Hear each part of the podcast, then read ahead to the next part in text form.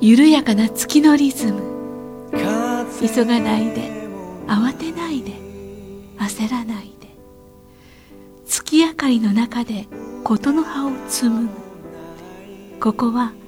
音楽のスピリットとピースマインドを伝える光のカフェウォンとはるかのムーントークカフェこんばんは月からやってきたピアニストウォン・ウィン・ツァンですこんばんは月からやってきた語り部武田遥です9月29日金曜日午後7時になりましたはい今日はですね、えー、先だって僕の、えー、大切な人がちょっと旅立ってしまいました、はいえー、8月の26日でしたでねすねはい、えー内田達也さん素晴らしいスインガーだったんだけれど、まあ、縁があって、えー天国の方に縁があって 帰っていって早しまった々んとですよね行。かれてしまって、はい、で今日これからあー、うん、何週になったらなるかわからないけれど永遠彼の話をしたいと思います。はい、特集ぜで、ひね、ご存じない方もたくさんいると思うので彼を、まあ、紹介したいし、あのー本当に惜しまれて旅立った人なので残された音楽たくさんあるので、それを聴いてもらいながらどんな歌い手さんだったかを語り尽くしたいと思います。はい、尽くしていきましょうはい、で今日そのために福岡から、えー奥様がはいいらしてくださいましあのた、はい、やってきてくださいました。えー、内田優子さん、今日はありがとう。よろしくお願いします。はい、えー今日はね、うん、ゆうこさんは、ライブラブの代表であり、達也さんと、これからゲストでご登場いただく、関野直之さんのマネジメントをされてらっしゃいます。そして、パーソナルスタイリストでもあります。そしてもう一人のゲスト。ゲスト。今日この日に、あのー実は言うと彼とはもう前世からのシーラカンスの時からのお付き合いだったんだけれど、あらー、彼はアンモナイトだ った。関野直之さん、こんばんは。こんばんは。よろしくお願いします。えっ、と、関野さんは作家であり、潜在意識のスペシャリストです。あのーちょっと年齢のいってる方にしてみたら、まあ、私とかウォンさんですけれど、バシャールの通いや訳バとシャーしルて。今でもバリバリ有名ですよ、ううんんそのバシャールを一番最初に、えー日本に紹介したはい人でもあります、はい。ですよねはい。ね、奥様がね、綾子バシャールとしてもね、昔々。皆さんにね、はい。あの親しまれていらっしゃいましたよね。ということで、優子さんと関野さんのお二人が今日はスタジオゲストということで、はい、共に達也さんのことについて語っていただきます。はい、よろしくお願いしますお願いましすはいよろしくお願お願いいししますありまがとうござす。います。さてさて、内田達也さんという方をあの方をご存じない方たくさんいらっしゃると思うんで、えーどういう人だったかっていうのをね、えー、ゆうこちゃんに、うん、そうですね。までずすね。彼はどこどこで生まれた人なのあのね生まれは対馬なんです。長崎県の対馬。あの日本で一番韓国に近い。はいはいはい、はい、もうあのそれこそ天気がいい日はうん韓国が見えちゃうぐらいの。それあ対そんな馬ところも。僕ずっと博多だと思ったらそうなんです。だってバリバリ博多弁じゃん。あのなんだけど、もうねでもね、幼小学校一年生の時に あの引き上にげあの博多の方に来て。あのまあちょっと関西経由で博多に入ってきてるから、うんうんあのあれなんだけれどもそのそれも対馬も本当一番北の方だから本当に韓国に近い大陸に近い、うーん、そうなの。僕初めて聞いもう聞いそうなんでた。すえーなんかちょっと顔じゃあが大陸っぽいのはああそういう影響があるなのみたいなことはみんなから言わ れてたほどネイティブな感じですよ島だね。これからご紹介していくと分かってくると思います。彼のそうなんていうかネイティブ系というかでもインディアン系じゃないですか。あそうですねあアメリカンインディアンってそうですねいうかうねんアメリカンネイティブっぽいうん雰囲気をねあの醸し出してくれてますけれど。はいそうなんだ。じゃあ小学校ぐらいで博多に来て、あの関西経由ね関うん西小学校中学の最初ぐらいまでは関西神戸とかにそれこそ神戸にも行ったんですよ、うんお二人も神戸ですよねそうなんですよ。もうあの全然覚えてないんですけ どね。直樹さんも神戸。そうです。二歳まで神戸です。ほら、僕も 僕も2歳ぐらいまで神戸。そうだから達也は小学生中学初めまで神戸 じゃあ同じ頃みんないたのかも。やっ ぱりねつながってたんだ出ね会ってはいないけれどつなが神っ戸てついながたりもあり、神戸つながりね、はい、中学の2年ぐらいで博多に戻っ戻ってきた入ってきたって感じですうーね、んで、えーまあじゃあ幼少の頃は博多で過ごして、いつ頃から彼は音楽があ始まのっでたすねそれこそ神戸の小学生5年生ぐらいの時に、うんブラスバンドでうんトランペットをへー吹いていますえー、僕もトランペットやってたこえこトランペットあれお父さんホラーじゃなかったのあ違 った高校でえそうなの本当本当にえほんトランペットやってたんだへはいえうやわっぱり三人がつながんってかる鳥肌立ってきちゃった今思いっきり本当っていう目で見ちゃったなんか似合合わわ似合せわてなないけいから言っどてください三人とも似合わない感じがするけど見合わないですねそうです共通項がいっぱいあるトランペット三兄弟ですよ知らなかったね なんかブーフいーや、みモンたさいんでのすトランペッねト初めて聞きました。ね僕はあのプレスプラドとかっていうか夜空のトランペットってあの頃流行った曲があるんだけどそんなに見てた、彼六小学校6年っていうか彼はそあのし何年生まれなのえっ、と、三十七年の。昭和37はい、年そうはい、そうです ね。だって俺昭和24年だもんちょっと、ちょ二っ十と離八れちゃ年う。あちょっとお兄ちゃんあね大学さんが僕の弟分だうんそう長男まだ若いと思った 長男、次い男、やい三や年男。取ボってるとブさ思んったが長男で僕が一番関野さんが次男であのもう達也さん三男で重鎮で重鎮でそうかトランペットやってそれでその後は、で、えっ、と、まあ、福岡に入ってきて。うんで、あの、なんて言うんでしょうか。えっ、とね。高校生でも、やっぱりブラバンに入ってた。うんブラバンが先で。あじゃあ音楽ずーっと好きで関わってらっしゃったんですでねまあ、中学の頃はそれこうそビートルズとかは好きで聴き始めてはいったんだけうんうんうんど高校生でまたブラバンをちゃんと本格的にその活動ブラブクラブ活動みたいな形で高校野球に行ったりとかしてたみたいだしうーん彼がそのデビッド・ボーイに出会うそうそしたらやっぱりその高校3年生ぐらいから、うん、ビジュアル系にあのロロックにでデビッド・ボーイデビッド出会いい彼のデビッド・ボーイ狂いっていうのはすごいよねはい、であの彼の友人たちが言うにはですね普通やっぱりロックが好きでも、いろんないろんなバンドを聴く、まあ、もちろん聴いてはいたんだけれども、その達也に関しては本当にそのデビッド・ボーイの聴き方がすごかったです半端ないもうあの細かく細かくギターのフレーズとかも本当に完全にコピーをしてそれを自分に取り入れていったりとかっていうのは周りのその音楽仲間たちもちょっともうもうたっちゃんたっちんのそのデビッド・ボーイのコピー力はもうすごいよかねっっこよかったもんねかっこよかったよね、うん、ていうぐらいもう彼はほんとそこからまた自分の音楽にこうどんどんなんかアレンジしていって学んでいたような本当にそのファンっていうよりかは本当学びの一つみたいな感じで。あ師匠でもあるという感じですいやそんな感じでしたねねその歌詞とかもそうだしそういうああいうやっぱりこうデビッド・ボーイもこうスペース的な宇宙的なエネルギーを歌ってるところがあったから、まあ、そういうエネルギー的なことも含めて音楽性も精神性もそのそこからも本当に具体的に細かく細かく取り入れてたりなんかそうなんだよねで彼はバンドを組むわけだはい、でですねやっぱり1 7 8ぐらいからいろんな縁がで弾き始めてでねそのブランバーやってたことでそれこそ最初ベースベースだったのでドラムも叩いてたことがああってでギターに行ったりとかでだんだんでギターに行ったのかなあでそれこそあのそれこそ80年代博多がすごくバンドが元気な時代でうんアマチュアバンドが、もあうあそれはそれはいろんな個性的な、そあのビート系博多ビートっていう博多ビートあのシーナンドロケッツとかそういう流れの博多ビート系という流れもあれば、でも達也たちはちょっとこうあのニューウェーブって言って、うん少しこうもうちょっとこうこじゃれたおしゃれなロックみたいなおしゃれあっちゃん聞いてるか いおしゃれだおっしゃてれよたファッションもすごく決めたおしゃれで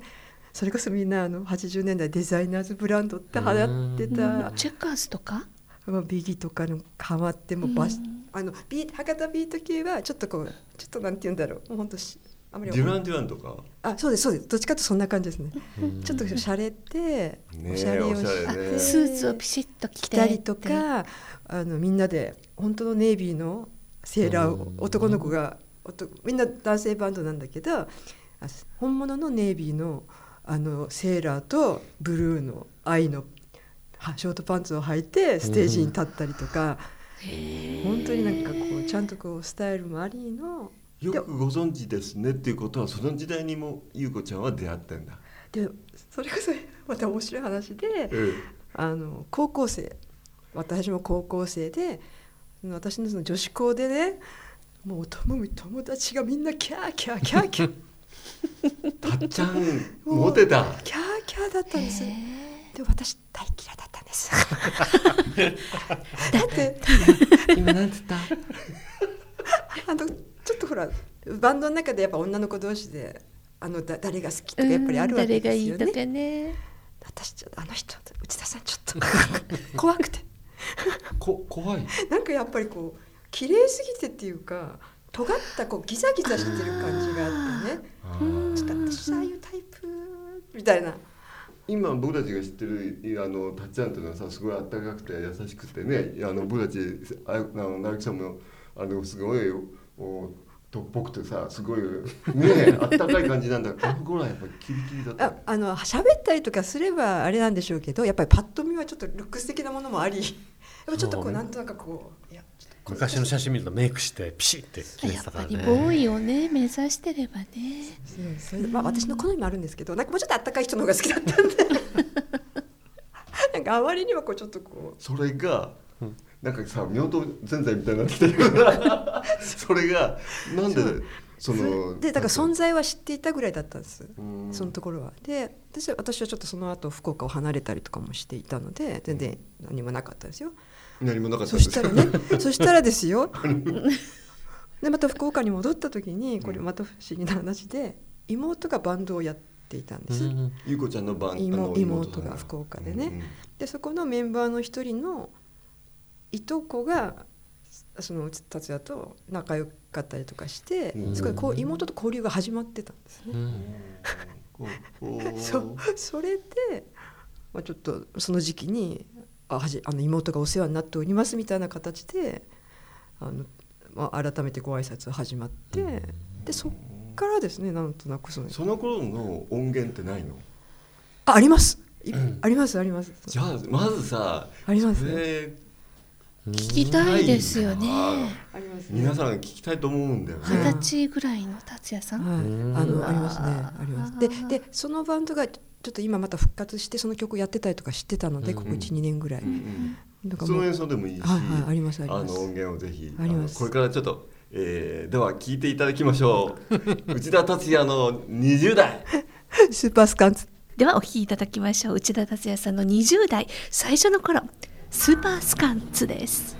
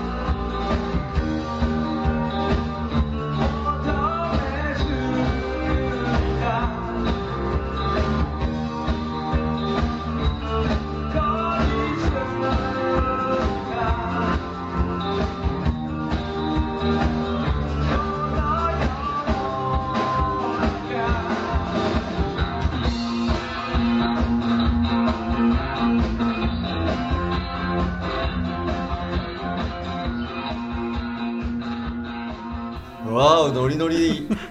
え あれネタがいっぱいですね本当にその当時の音源もたくさん残ってるのかしらそうですねなんかで今またここ最近は復活して大人になって今またさらに出会って、うんまた始めてたりしたから、うんうん、ううわーねえキレキレキレキレでそのキレキレだったかっちゃんがうんそれで君とあの、まあ、妹さんを介して知り合うようにうなっん、て、してた時もそしたら今度また次に自分の自分がメインのメッセンジャーズっていうまたオリジナルバンドを3ピースとかでやっていて、うんそれがまたもうドラマーがすごいキレキレな人で、うんまたこれがちょっとそれこそあのメッセンジャーズっていうのはアートブレイキャンねあのアートメイキーメッセンジャーズジメャッセンジャーズズのグループだまあ、だからジャズとロックのミミクスチャーみたいな形を作ってたんですよ。へえそそれんなでメこッセともやってたんだそうでメッセンジャーズってバンドをメインにしたとはなんかそんなこと確か言っていました。その時の音あありますすよ。あそれまたかっこいいです。本当にこのスリーピースはかっこよくて。ーこれ聞きたいねあそれもあじゃあ 送る。はい。ね今日あのこの番組は、いあの内田達也さんのあのずライフスタイルの全あの領域を網羅して、ね聞いたこともないお届けしてきまし またあなんか贅沢な。なるほどメッセンジャーズというグループを新たに作って、はいそれはまああのいわゆるそのあのなんだアートブレイキとジャズメッセンジャーズというグループのから名前をつくをつけたぐらいあのってぐらい、まあ、ジャズジャズとロとッロッククのを融合するような形でやりたかったそれをまあ、えー音源も残っている、はいありますまあ、聞いね。てみたいですよねかけちゃいますかけちゃいましょうよじゃあかけちゃいましょうかはるなかけちゃいましょうメッセンジャーズですどうぞ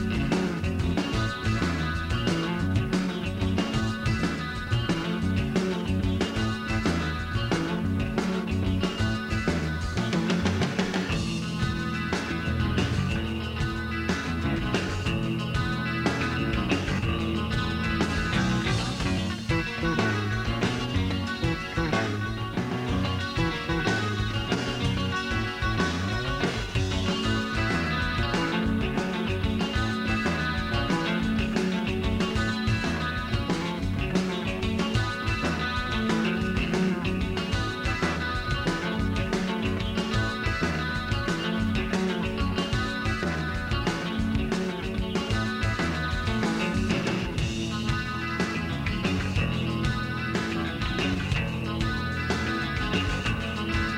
るほどこういうサウンドだったんだ、うん。そうなんですすごくこれをまたあの人気でしたね。人気ですごいあの惜しまれながら解散しました。ディクスカだったみたそいうなですか、はいまあバンドってのは必ずそうですねま あ 宿命ですからそうそうじゃあそその頃はもうまだ一緒いやにそのとこはちょっと出会ってなかったんだけどあーでそのメッセンジャーズ自体もいろんなそのステージっていうかあのシーンがあってですねジャズィーな人たちのメンバーが解散した時に今度オリジナルメンバーでその頃から達也がそのちょっとナチュラルなこととかメンタルなこととかに出会い始めていたそれは何歳ぐらいからかえっとですね27とか8とかぐらいかなそのナチュラルなこととか、はいそのまあそのススピーチュアルなこと、はいとかっていう出会い始めたどんなきっかけきっかけでしょうこれがまたです ねきたいあのね聞きたそいの頃の、うんお付き合いされてた彼女さんがうんちょっとアトピーで、あそ のマクロビオティックを出会われてうんマクロのあのこといろいろは食事のこととか、それこそマクロビューティックっていうのは、まあ、自然食ですよね、あのにあの肉類とかあお魚もななので卵穀類も中取心らのないのかな卵もあのあのあの本当にこうあの玄米生食、はい厳密な正食ですよね正食ですよね正しい食正しい食事というか書かれてて、はいまあ、アトピーの方とか、まあ、あのご病気の方に、まああのね、職業として、えーすごい今世界中にそうで有す名ねになった、あのまあ、マクロビューティックっていう,、はいこう一つのスタイル、ね、食事のスタイルなんだけど、はい彼もそれをやり始めてた。えーっとですねそのえそのもともとそそれを始められた桜沢先生っていう方が、うんそれこそあの本をね、はい書かれてますよね、い、ろんな、でそれを創始者でその中にあのそういうマクロビのしあのメンタル的なところを子どもたち向けに伝えるっていう内容のとてもあの薄く子供が読みやすいような「永遠の少年」っていう冊子がありまして、うんうんでその内容がそのあの達也読んでみみなご覧よと、うんきっとあなたはこういうの好きなんじゃないって言って渡されたそうなんです、桜井さんからうんあのお友達からああお友達彼女さん元から元カノから元元カノから元カノですからそしたらその「永遠の少年」の表紙にもすごく最初まず衝撃っていうかこうビビッときてで内容にももう本当になんかとても衝撃を受けたそうなんです。でそれからその宇宙的なこともちろんその彼の中であの感覚的にあるもんだったんだけれどもその本に出会ったことで具体的にそのあこれだというようなことで受け取ったらしく。扉が開いちゃったんですね。でそれからあのその今度新次のステージのメッセンジャーズのバンドっていうのがちょっとこうナチュラルなオーガニックな音をを作り始めたんですね。ナチュラルでオーガニックな音。あのつなまりんて言うんだろいうやジャズのメッセジャズの影響から今度はいわゆるそのナチュラル なはいサウンドにはいなっていくわけだ、はい、で歌詞とかもあのやっぱり自然が好きだったりとかっていうのが織り込み始めたりとか、じゃあ20代後半からそういう、はいそのスピリチュアルな音楽っていうか、はいそういうメッセージを込めた、はいまあおこれからどんどん聞かせあの皆さんにお聞かせすると分かっていくと思うんですけどすごいポピュアで本当ほなんて言っていいのかなこう、彼の世界観を、まあ、これから聞いてもらえると思うんだけどもうそこかその時代からはい、彼はそういうものに目覚めていくんだよね。でちょうどその時が私がちょうど出会い始めた頃であり、でまたちょっとすごく大きなポイントのバシャールにも出会ったんですね。 はい、そろ そろ登場していただきたいと思います。はい。それってことはバシャールが、えーあのなんていうか一番最初の本が出たのは確か87年八年80八年8年ぐらいで八すか年なぐらい。 7年に初めて日本に来たので88年にその本があの紹介され始めてすっごい爆発的に、はい腕出あましたのね。日本で、えーなんていうか注目されました僕も読みましたですよ。私も読みました。私ももう衝 撃でした。つまりバシャール世代の僕たち をあの夏ねあのなんていうの影響を与えた人がここに一人います。はいそう関野直之さんあー僕は本読んでません翻訳しただけです。なんどうしてバシャール知ったんですか。あれはもうとあその話すると長くなりますよまあたまたまあまそれを三秒ぐらいでお願いします。はいたまたま会ったアメリカ人が紹介してくれてうんうん。で呼ぶことになったんですけどねそのじゃあ短すぎるけどそれ三秒じゃもうちょっと長くしてくれる。はいあのそのアメリカ人の人そろそろお別れのお時間がそうです参りねまし。たあっという間にねえ来ちゃいましたね。懐かしいお話もねいっぱいねまだまだ続きこますね。れから本格的なまだたっ序ち章。ゃんのお話になってきます。はい。さてウォンさん、えー、コンサートが控えてますね。そうですね浜離宮はい。 11月の23日木曜日これはい祝,、祝日ですはい。 これはですね、えー毎年僕は朝日ホール浜離宮朝日ホールというあの朝日新聞の中にある、えー非常に響きの美しい、えーコンサートホールなんだけれど、まあ、ここに長年やってきたんですけれどここあのまああのちょっと 飽きたというか言っちゃう の。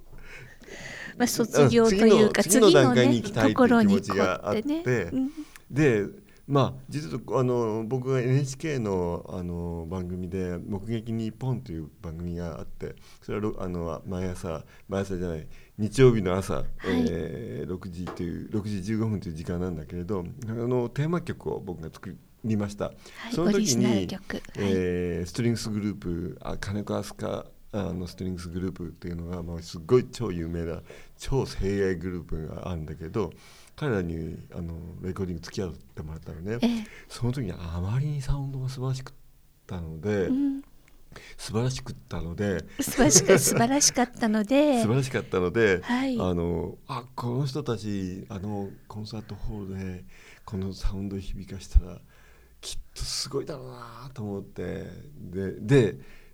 なかなか集まんないメンバーなのこのね大人数ですもんこのうね。ん、全部で16人、うんこのメンバーたちはねニューヨークにいたりねあのヨーロッパにいたりでねなかなかこう東京に集まることはめったにない多分これだけのメンバーが集まるのはまあ相当あの頑張んないとできないって感じなのね。まあボンさんの魅力うん いやいやいやいやいやいやいやどうもありがとうございます。はい、あのなのでこのサウンドはぜひね、えー聞き逃せないと思います聞。いていただきたい。はい、えー11月23日浜離宮朝日ホールでまあチケットピアかしらはい、チケットピアでお求めください。はい全席指定で前売りが5000円です。えっ、と申し込みはチケットピアの方でしていただく、うんということですけど、詳しいね、こホとーはム僕のページの方でもね、はい見ていただきたいですね。でですね、あのーまあ浜離宮朝日ホールで行うコンサートとしては最後なんですけども、その最後のコンサートのタイトルがうん、今回でまあたっちゃんのこともあるし実は僕の父親があのごこの5月の13日に、えー、98歳で、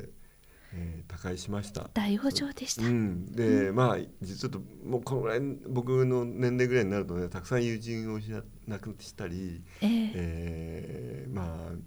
家人あの母親や妹や文化の父親やもういろいろ見送ってるので、うんなんかあのそんな気持ちを込めたあコンサートにしたいなと思ってあのタイトルを「送る音楽」っていうタイトルにしたのね。まあレクイエムではないレクイエムで鎮魂はでない、新婚ではない。うん送る音楽まあプレゼントの送るっていう意味もそういくつかの入ってるのあかしらの送るっていう言葉にはそのなんだなんていうのあのみんなを見送るっていうのと、うん物を送る何思いを送るということもあるし、で僕たちは遅れていくっていうのもあるの で追っかけますだよって、 そういう感じですそね。うですね、ぜひあでも今一瞬あのウォンさんのパパさんの車椅子で会場来てる姿ふっと今ねそう思いね出しましたけどきっと会場にねパパさんやもう達也さんももうね、かなりねあのなんていうの会場にね目いっぱいになると思いますよ。ねあのうんもう来てくださった方満席それ以上にそうそうそう空中に空中にあのいますので。まあ満席というね、さあ素敵なひとときになりますのでぜひいらしてください、 はい11月23日祝日木曜日です5時スタートですウォンさんのピアノコンサート with 金子アスカストリングス送る音楽お待ちしております次回のオンエアは10月6日金曜日午後7時からの予定ですあこの日満月あねええー皆様からのご意見ご感想もお待ちしております宛先はポッドキャストの添付テキストの記載にある宛先にお寄せください YouTube でお聞きの方は動画の下にあるアドレスにお寄せくださいお相手はウォンミンさんと武田遥でしたそして、えーゲストとして内田裕子さんと関野直之さんにお越しいただいておりますそれではまた来週。また来週ウォンとはるかのムーントークカフェこの番組はサンドウェアブルームーンの提供でお送りしました二人だけの空間がずっと動かずに漂うようにここにあるね